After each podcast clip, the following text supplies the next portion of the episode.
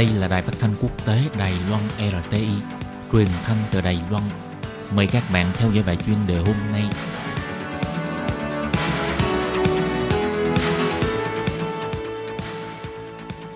Lê Phương xin chào các bạn, các bạn thân mến. Hoan nghênh các bạn theo dõi bài chuyên đề hôm nay qua bài viết Cảm hứng từ tiết học công dân.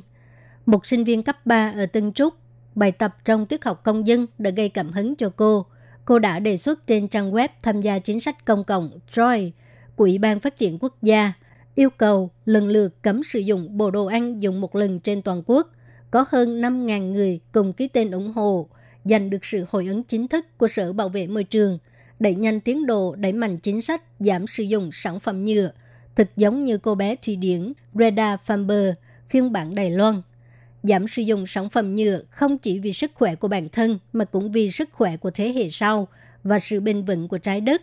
Nhà sản xuất bộ đồ ăn dùng một lần và nhà sản xuất sản phẩm nhựa nên sớm quy hoạch, chuyển đổi và nâng cấp.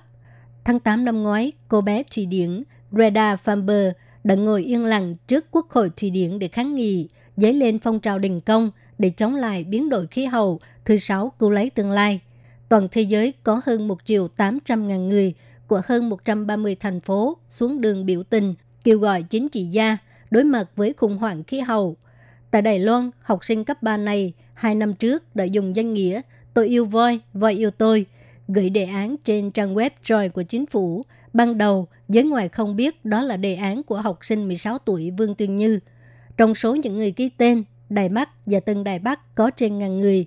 Huyện Tân Trúc là nơi ở của học sinh này, có hơn 200 người ký tên. Điều này cho thấy những người ủng hộ tuy không quen người đề xuất dự án, nhưng lại đồng thuận đề án này, do đó đã thúc đẩy thành công đề án và do Viện Hành Chính mở hội nghị hợp tác xuyên bộ ngành để giải quyết vấn đề. Sở Bảo vệ Môi trường đẩy mạnh chính sách giảm sử dụng sản phẩm nhựa đã nhiều năm nay.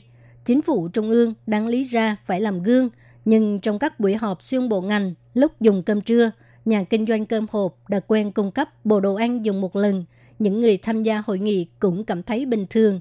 Hai năm trước, Viện Hành Chính mở hội nghị hợp tác, lần lượt cấm sử dụng bộ đồ ăn dùng một lần trên toàn quốc.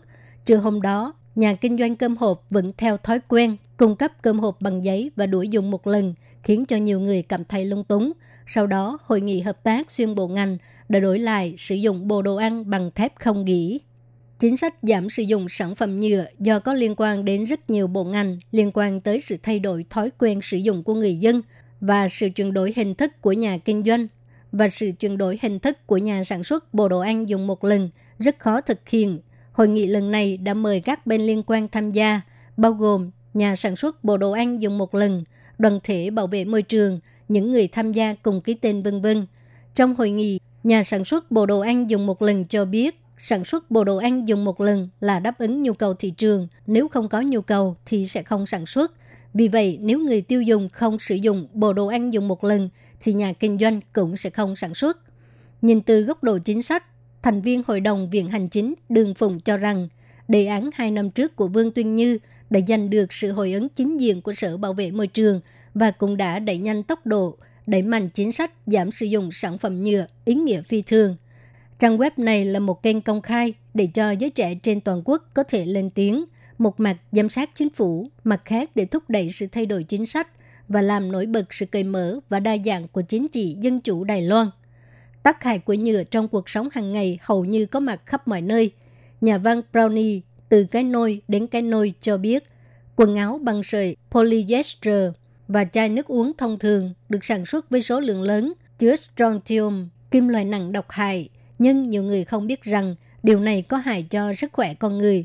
Chuột máy tính, dao cạo râu điện, máy chơi game cầm tay, máy sấy tóc có thể phát ra các hợp chất gây ung thư trong quá trình sử dụng. Đây là những tác dụng phụ của thiết kế và chất lượng kém. Để tránh những mối nguy hiểm này, các nhà sản xuất phải thực hiện thiết kế tốt nhất ngay từ ban đầu. Người tiêu dùng phải nhận ra sự nguy hiểm của sản phẩm nhựa và buộc các nhà sản xuất phải thay đổi với sức mạnh của tiêu dùng. Các bạn thân mến, các bạn vừa theo dõi bài chân đề do Lê Phương thực hiện. Xin cảm ơn các bạn đã quan tâm và theo dõi.